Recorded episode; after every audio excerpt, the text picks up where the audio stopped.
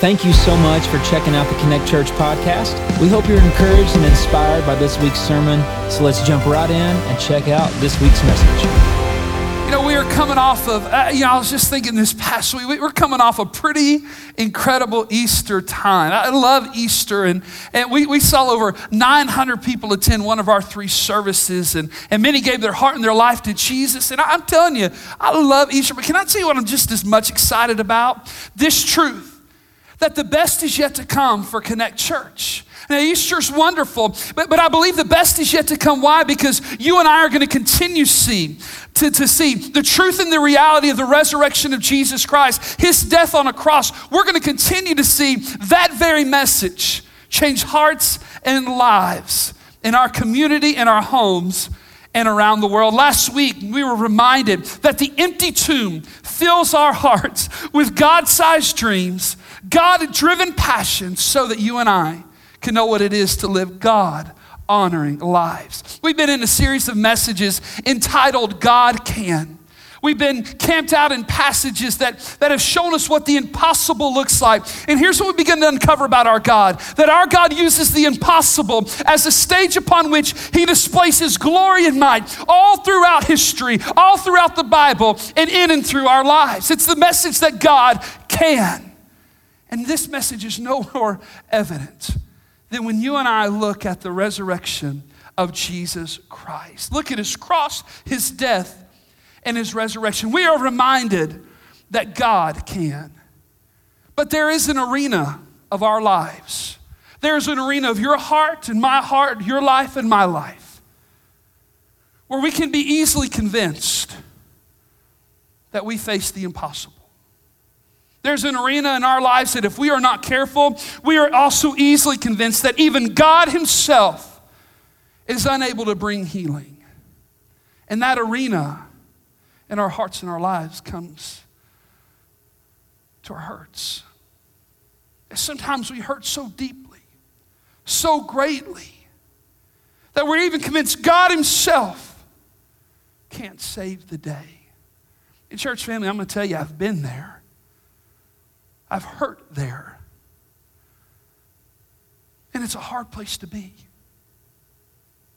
I, years ago, uh, I was a youth pastor at, at Valley Grove uh, Baptist Church there towards Seymour on Chapman Highway. And, and, I'd gotten into ministry, and, and one of the things that I hated doing was always working in, in a church office. I, even here, I just can't stand always just working in a church office because everybody you're surrounded with are Christians and got the lingo and I, it just i love being out with, with people who just don't even believe like i do or people who don't know jesus. I just love that so at, at kind of a, in my early 20s i decided i'm a full-time youth pastor. But what i'm going to do is i'm going to go out there i'm going to get a job out in, in the world and, and i want god to send me out on the mission field in our own county. So i thought what is the what is the scariest the toughest most challenging mission field in all of sevier county? You ready what it was? Public school bus driver I drove up here to the garage in my early 20s, never driven anything bigger than my F 150, and I wrecked that a couple times. But I was gonna, I was gonna drive a school bus and, and share Jesus as much as I could through. Get out of that office and share Jesus. I went and took the test, and three minutes later, I am now a licensed school bus driver, right? And they don't give me just any bus, I get the newest, the biggest, the baddest bus in all of Sevier County. And I was pumped. I'm ready for the mission field. Well, the problem was there wasn't many routes open, except for there was this older gentleman who had driven this one route for years, and he was going to give up his job. And so it was perfect. It was out where I was ministering. I thought, man, great. Well, what are your routes? What is this route that I get to inherit? I'm so excited. Now, I don't know if you know the Seymour area much or the Chapman Highway area, but the route they gave me equals death. it was Happy Creek. And there's nothing happy about that creek. It was shallow Church Road. It, it, was, it was places like Long Branch Road. I mean, in the holler, back in the, in the, in the hills of Seymour, here's the deal those roads were tiny. They could barely fit in my bus. I had to drive that route many times just to learn how not to fall off the cliff on one side or to run up against the, the jagged rocks on another. And I'm, I'm exaggerating a little bit, but just this much. It, those roads were terrible. So here I am, early 20s, three minutes after training, I'm riding kids around in the school bus. I'll never forget uh, my first pickup was at this home, and it was a sister and her brothers. They were my first pickup every day. They were my last drop off, right? They had that coveted spot on the bus. And, and I loved her. She's precious. And, uh, and what, here, she had one problem, one hang up, and that is every day, at least a dozen times a day, from picking her up to dropping her off, I would look in that ginormous rearview mirror and she would be standing up talking. Now, when you're on the school bus, that's a pretty dangerous proposition, right? Especially on the roads that I'm on. So every day I was grabbing the mic saying, So, y'all listen, you need to sit down. Sit down. Sit down. It, it never registered with her. She's a sweet girl, but she was a social butterfly. Her life and her enjoyment was just getting up on the bus and walking around. And then it happened. The day came. I'm on one of these small back roads, can only fit the bus. And a vehicle comes around a curve, and we meet. I slammed on my brakes and I, I turned a little bit to avoid missing the car. The car, knowing that I would win, went into the mountain. Oh, I was really cool wreck. Anyway, but the car goes into the mountain and, and all of a sudden I slam on my brakes. The bus comes to a stop and I'll never forget. I'm sitting there, my heart's racing. And in my peripheral vision, a shadow going about 53 miles an hour came from the back of the bus to the front of the bus, and I heard bam on my dash. I remember going, huh? What in, what in the world was that? And I, I looked over, and in the, in the stairwell of the bus was that little girl. She had traveled 53 miles an hour from the back to the dash, and now she's in the, in, in the stairwell. And I remember looking down, and, and I was full of compassion. I just went, You all right? And she goes, I was like, all right, get back up in your seat, you know? And so she crawled up the stairwell. And he, can I tell you what she never did again? She never stood. She came in crawling on the bus, right? She didn't even go to the back. She never stood up. Man, she had learned her lesson. Here, let me ask you a question, church. Isn't that what life is like? Hey, Tracy, wasn't this what it was like for you? You're just going on, it's just the normal every day of your life. And then you visit a doctor or then you go home and someone who's supposed to be there is, is not there anymore. And all of a sudden, life slams on the brakes. And before you know it, you have hit hard. And you find yourself lying in the lowest place you've ever been in your life. And there you are, broken, and you are bleeding, and you are hurting. And the question becomes can God even save the day? Can God even save the day? I jotted down some of these thoughts. Someone who was supposed to love you forever leaves you and it hurts. Someone who is supposed to, to take care for you abuses you and it hurts. Your mom and dad divorced, and to this day it still hurts. Someone lied to you and the hurt runs deep. Someone betrayed you and the hurt still stings. You want to have a child more than anything, and the doctor says you, you can't. Someone you loved and wanted to spend forever with died too soon. And some of you have buried your spouse, you've buried your child, you've buried someone you loved. You've lost people to cancer and to, and to heart disease and to suicide or other tragedies. And the hurt is great and the hurt is deep. And you lie there and you wonder if God really can. You hurt. Your hurt is real and your hurt runs deep. But, church family, healing your hurt is not too tall of a task. It is not an impossible task for our God to heal.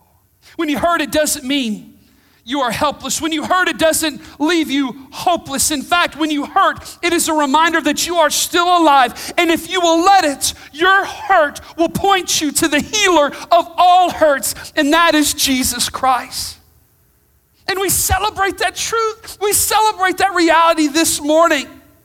And here's one other point we're celebrating together today. And here's what I want you to, to notice in light of your hurt from scriptures, we're going to uncover that there is no hurt, that in Jesus, there is no hurt that lasts forever. You need to hear me. Some of you are hurting terribly. You are hurting bad even in this moment. You need to be reminded by the God who created you, by the God who loves you, by the God who desires you, that there is no hurt that in Jesus Christ lasts forever. And that is the great hope that we have. I love this passage of scripture in Revelation chapter 21. John glimpses a day when all things are being made new, and he takes a glimpse into heaven. He says this that he, meaning Jesus, will wipe every tear from their eyes. There will be no more death. Hey, listen, no more death.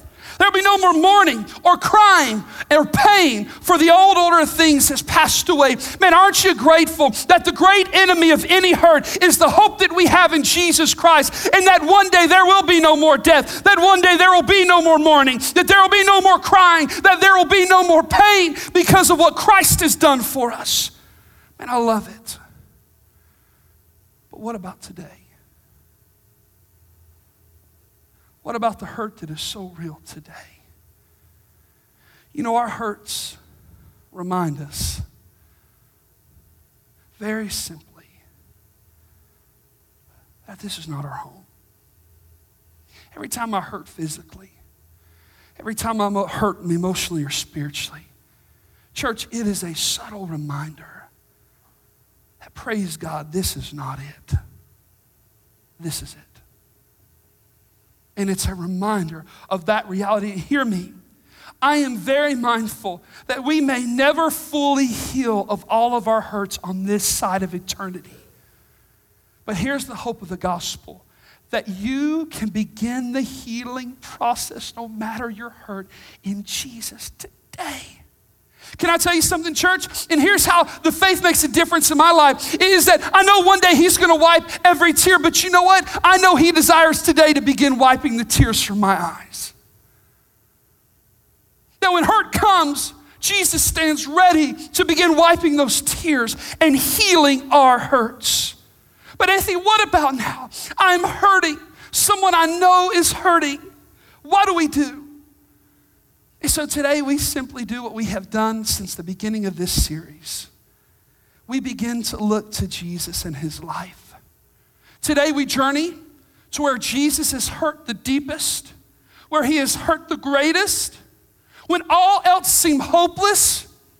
And we begin to look at his life and we begin to learn what it is to hurt and how God can heal every hurt.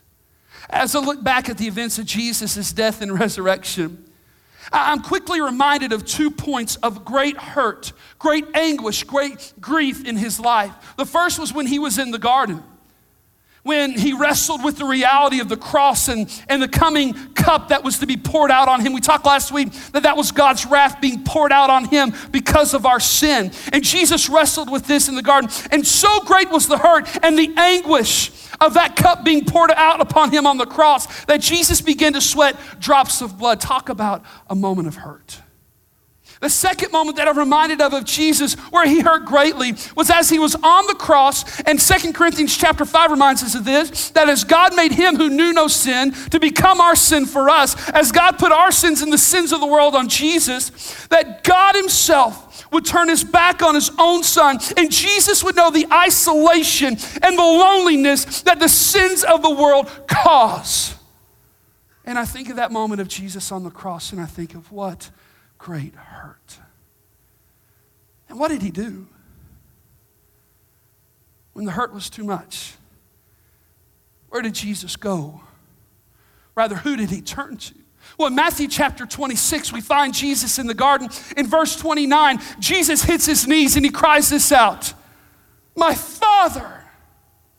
Isn't it telling that the very Son of God Himself, as He wrestles with this cup that's going to be poured out on Him, this wrath, the cross that He's the, he cries out, My Father. And then I turn over in Matthew chapter 27, verse 46, and I find that Jesus, who knew no sin, became sin on the cross. Our sins have been poured out on him. Because of our sin, Jesus is now isolated and lonely as the Father turns his back. And you know what Jesus does in that great moment of hopelessness and despair? He cries out, My God, my God. And you know what I begin to take away? If God was Jesus' source for hope, in the midst of his great hurt, how much more should Jesus, God in the flesh, be the first place you and I go when the hurt is too much? Here's the point. You ready, Anthony? What do I do when it hurts? Cry out to Jesus. Cry out to Jesus. Think of it. Jesus was hurt as deeply and even more deeply than any hurt that we have faced. And that makes Jesus uniquely positioned to be the very one who can heal any hurt in your life and my life. You say, well, how bad did he really hurt? Well, let's take a look at scripture for a moment. Isaiah chapter 53. Now, note this Isaiah is writing this passage 700 years before the events of the cross and the resurrection, but 700 years before Jesus was to come and to walk on this earth. Yet, inspired by the Holy Spirit, Isaiah gets a glimpse of Jesus as he will be, and he writes this description of him 700 years earlier. Look at what the Bible says. He was despised and rejected by mankind, a man of suffering and familiar with pain. Like one from whom people hide their faces, he was despised, and we held him in low esteem. Surely he took up our pain and bore our suffering. Yet we considered him punished by God, stricken by him, and afflicted. But he was pierced for our transgressions. He was crushed. Watch this, the scripture says, He was crushed for our iniquities. The punishment that brought us peace was on him. And by his wounds we are healed. Listen as he describes it. We all, like sheep, have gone astray. Each of us has turned to our own way. And the Lord has laid upon him the iniquity, the dirtiness, the sin, the rebellion, the darkness of all of us was laid upon him. And so this morning, it's good to be reminded that it only seems right in the midst of our hurt to turn to the one who has endured such great hurt. And that's Jesus. That's Jesus. I'm reminded of this very same Jesus who in Matthew would say this Come to me, all you who are weary and burdened, and I'll give you rest. Have you ever hurt so deeply that you were worn out? And not just in a moment, but every day you're worn out. Every thought of it you can't escape. Have you been, ever been hurt so badly that, that you're so burdened that, that it's as if every day you walk and there's a, there's a little dark rain cloud over you everywhere you go?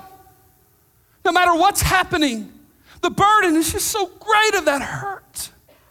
And Jesus says, Come to me, and I will give you rest. Here's the truth about Jesus is as we hurt and we cry out to Jesus, here's a beautiful truth. I want to share this Hebrews chapter 7 with you, verse 25. The Bible says that he is able to save to the uttermost those who draw near to God through him since he always lives, now catch this, since he always lives to make intercession for them, meaning those who place their faith and trust in Jesus Christ. You know what this scripture teaches us?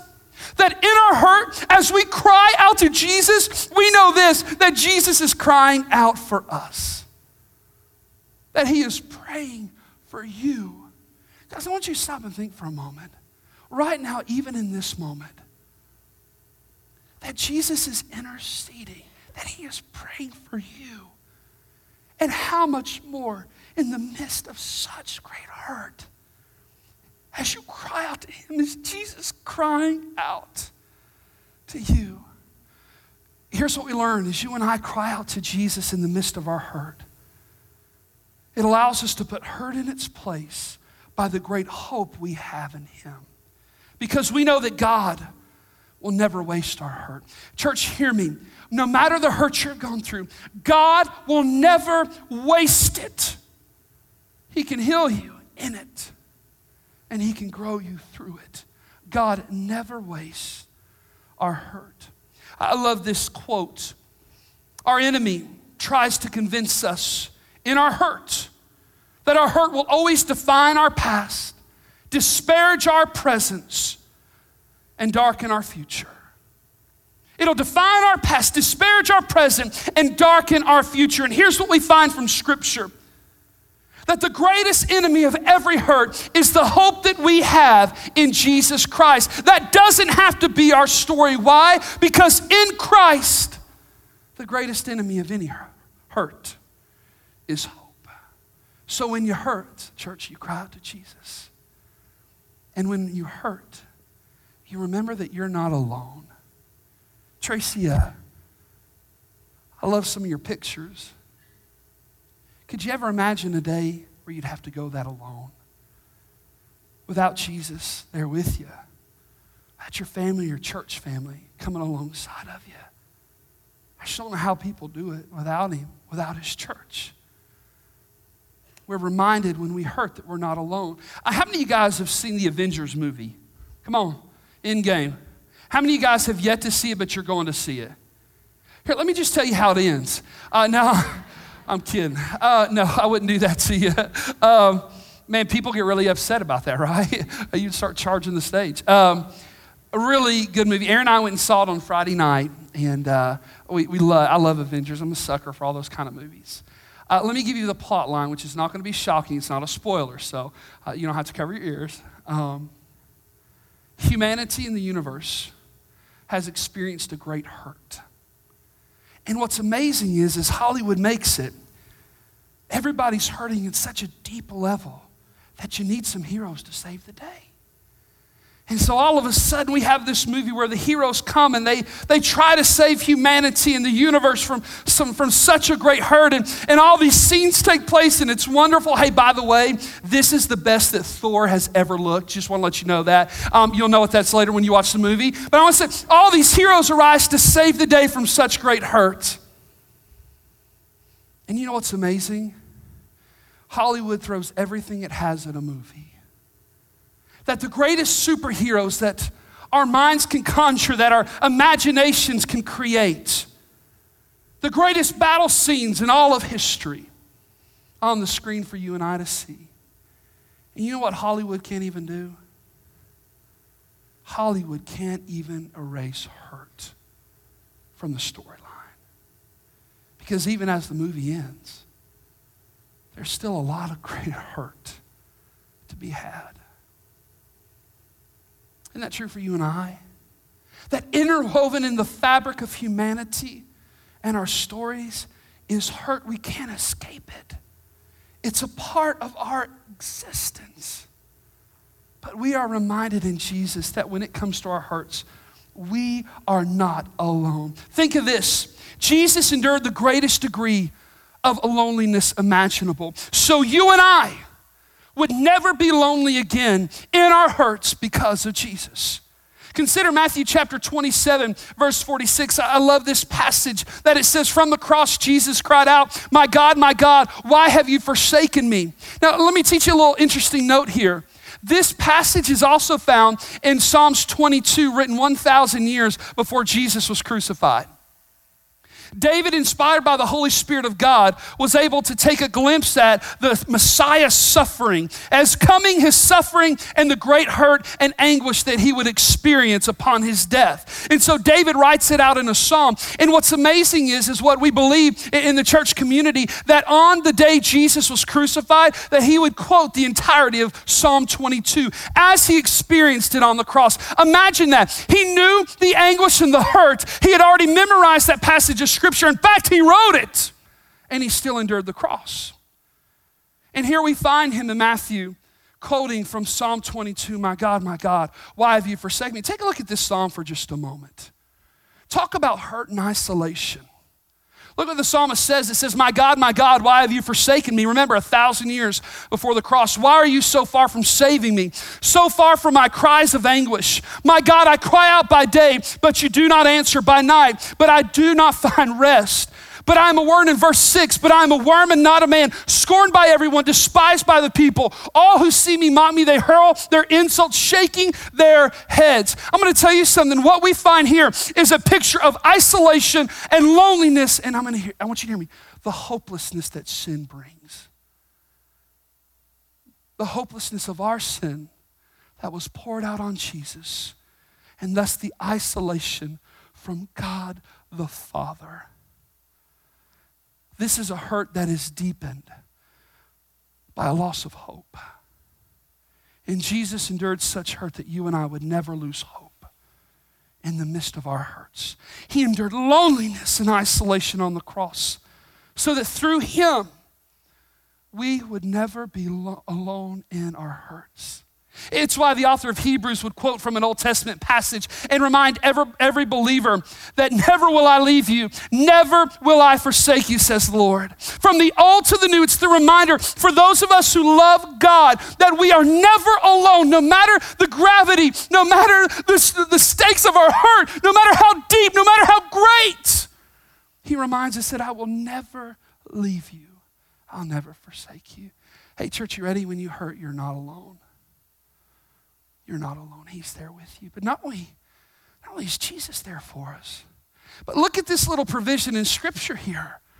Romans chapter 12. Rejoice with those who rejoice, mourn with those who mourn, and maybe in your translation, weep with those who are weeping. You know what this admonition is to? You know who it's pointed at? The church. So, God, in His goodness and His sovereignty and His love for us, is this not only can Christ be the very answer to every hurt that you have, not leaving you alone as you cry out to Him, but He's going to raise up the church to minister and be called to action every time people hurt.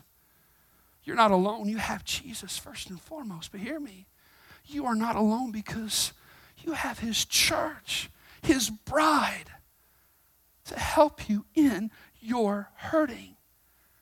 But atheist, listen, I'm the church. How do I help people when they hurt? How is it that I can minister in the midst of somebody's hurting so great and so deep? Here's a couple of things I want to share with you, church. You are called into action when people hurt. We, we don't have the luxury of just skirting by it or turning a blind eye. We're called into action. You ready? How do I minister to someone who's hurting so greatly? Number one, the power of your presence. Hear me. Note what I didn't say. Not clever Christianese phrases. Not shooting over a devotional only.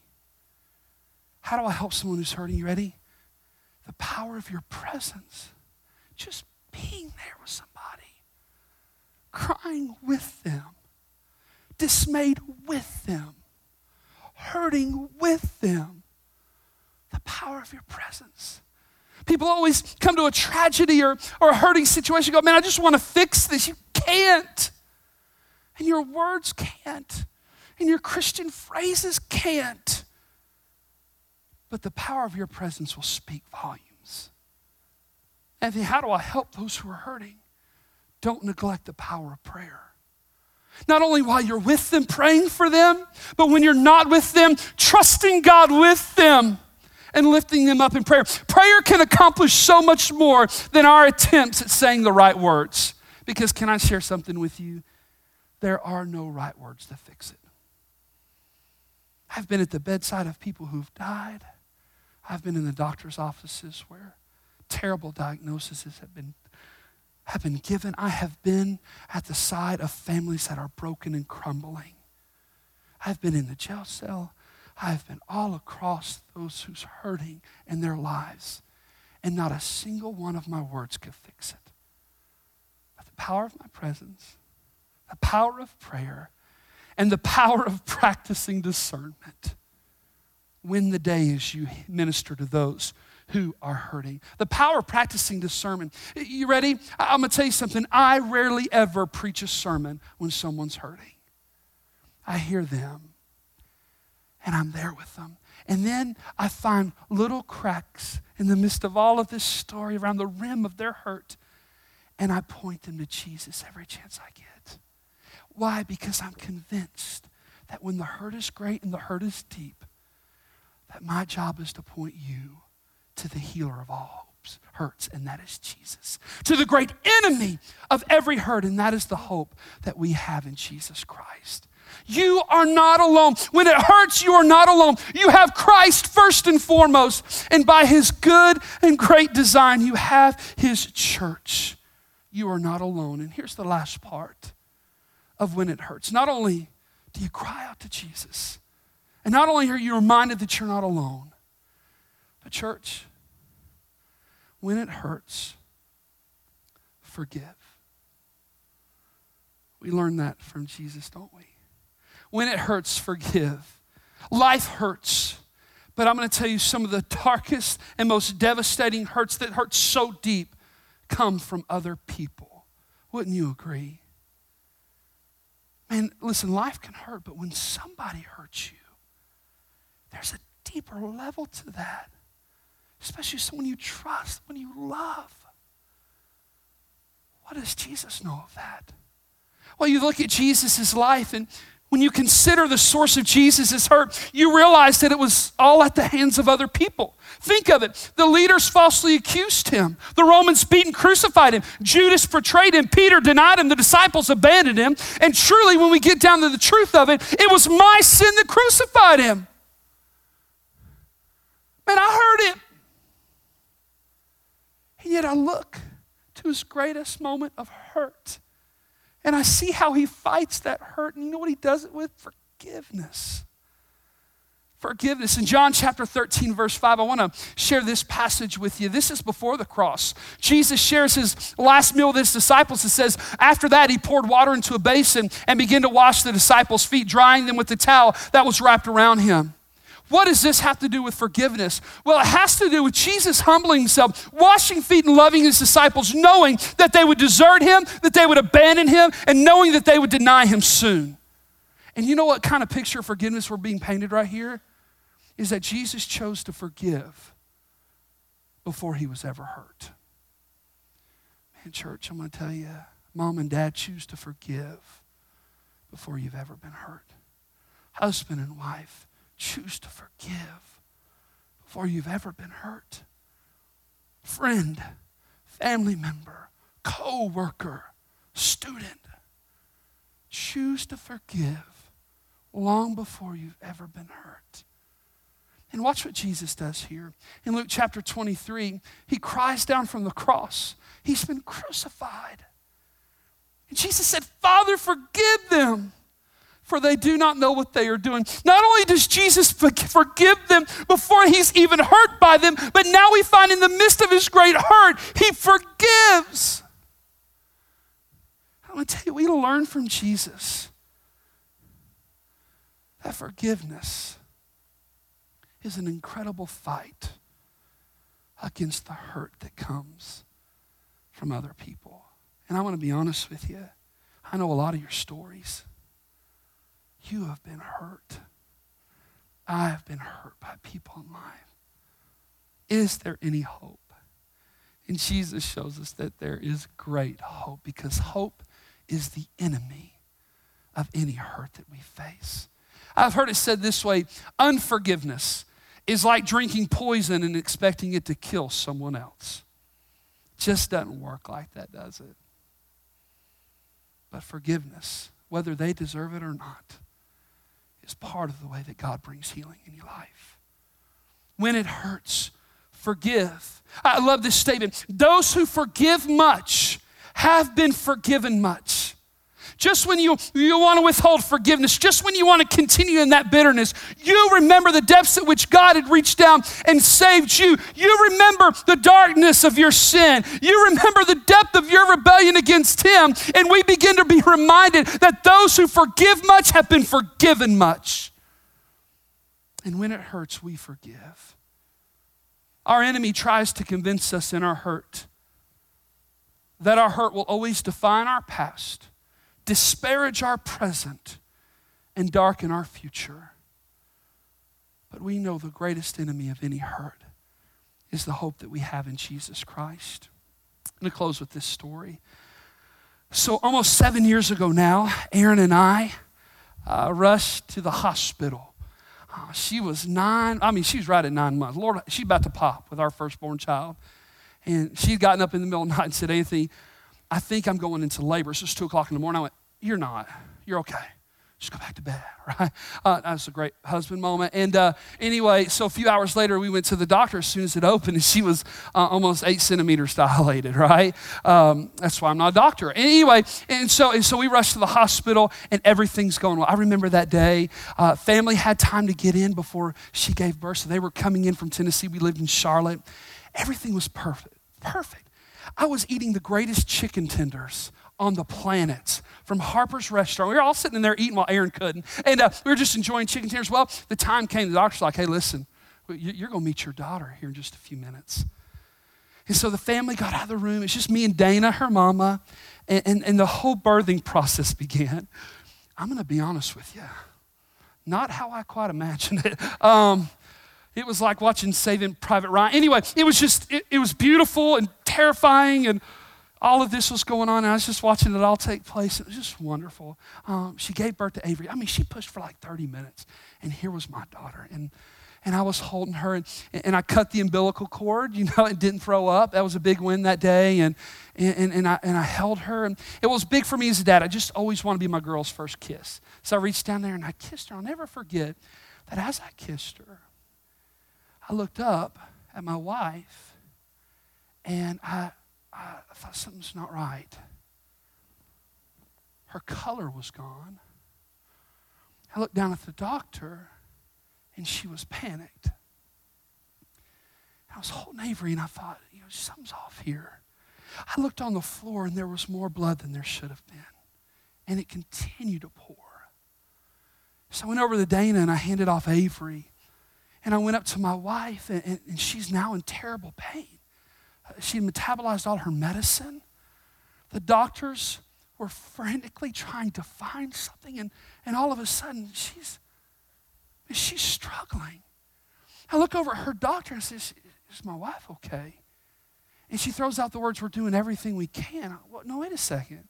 We're not there yet. What are you talking about? She just, she's had a baby. Next thing I know, doctors and nurses start pouring into our room. They call for the head uh, uh, uh, of all baby doctors, of women's doctors, and all of Charlotte. And thank God he was there, Dr. Revel, and brought him in. And my wife's continuing to bleed. She's hemorrhaging. We don't know what's going on. They start going, hey, hey, do you know she has cancer? I'm like, she don't have cancer. Is she having a She doesn't have a She's perfectly healthy. Stop the bleeding. Come on. And I'm standing there and I'm watching as the color fades and they lift her, they lift her body up as to hopefully get enough blood to her heart and her brain. I watch her vital signs and they're beginning to disappear. And in a moment, I went from celebrating what outside of Jesus and my wedding now is one of the greatest moments of holding my daughter to now my wife is dying and I cannot do anything about it. Now listen to the doctors and nurses as they start going, what's going on? I said, we got to stop the bleeding. One said, well, go get the surgery room ready. I'll never forget one of the doctors said, we don't have time for surgery. You got to stop the bleeding. And all of this is going on.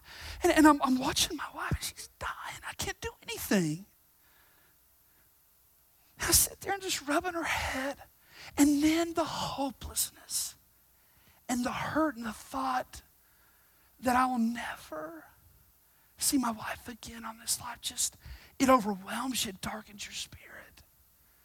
I'll never forget, I thought, man, I'm going to have to raise this little girl all by myself. That's not how it was supposed to be.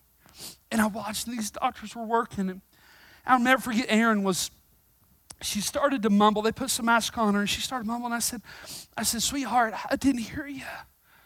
She, you're going to be okay. I didn't hear you. And, and, and I lifted up her, her breathing mask just for a minute, and she said, Andy, I wasn't talking to you. I was talking to the Lord. And I watched in a moment that seemed so hopeless and helpless. As my wife was dying, she was bleeding to death with no end in sight. I saw the Lord minister healing to her in that moment, not physically, but He was healing her here. She was hurting, but she wasn't hopeless. She, she was hurting, but she wasn't helpless. And we walked through this, and I was wrestling with what was the greatest hurt of my life at that moment. What's, what probably took five to 10 minutes was an eternity for me. And I'll never forget that the head doctor of all the hospitals in Charlotte, who by God's provision was there, looked up in despair and said, I can't do anything else for her. Somebody find where she's bleeding. I can't stop the bleeding. And another doctor came in and she said, Wait, wait, wait, wait, wait, wait. She's not bleeding more. He said, It's impossible. I didn't stop it. She said, No, she's not bleeding. And all of a sudden, all these scans and rush here from there, and all of a sudden, the bleeding had stopped, and my wife was coming back to life. And, and he spent time and he, and he brought healing to her body. He did such a wonderful job. And I'll never forget when we were done, he walked up to her and he kissed my wife on the forehead. And she said, Thank you, thank you. And he said, Sweetheart, someone far bigger and better than me stopped your bleeding because I couldn't. I remember thinking how good God is that I get to do life with my wife when I maybe couldn't have. But I'm even greater, I'm even more thankful that in the moment of her greatest hurt, and she was hurting so bad, I'm so grateful of the, the healing that, that God did in her hurt as she was wrestling with the fact that she might die. Never grow old with me, never raise her kid. God met her there with only hope that Jesus can bring. And I think about all the hurts that are represented here. And I tell you, not because I'm a pastor and that's what I do, but just as a guy like you, a dad like you, a spouse like you are, son, no matter the hurt, God can heal your hurt. Can wipe your tears. God can bring hope where it all seems hopeless.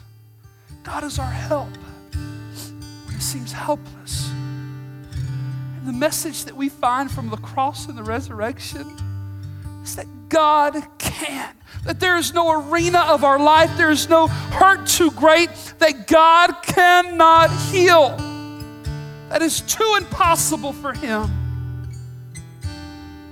Some of your marriages are hurting. Some of your hearts are hurting. Some of your kids are hurting. Some of your parents are hurting. Your body is hurting. I'm just telling you today that God can heal your hurts.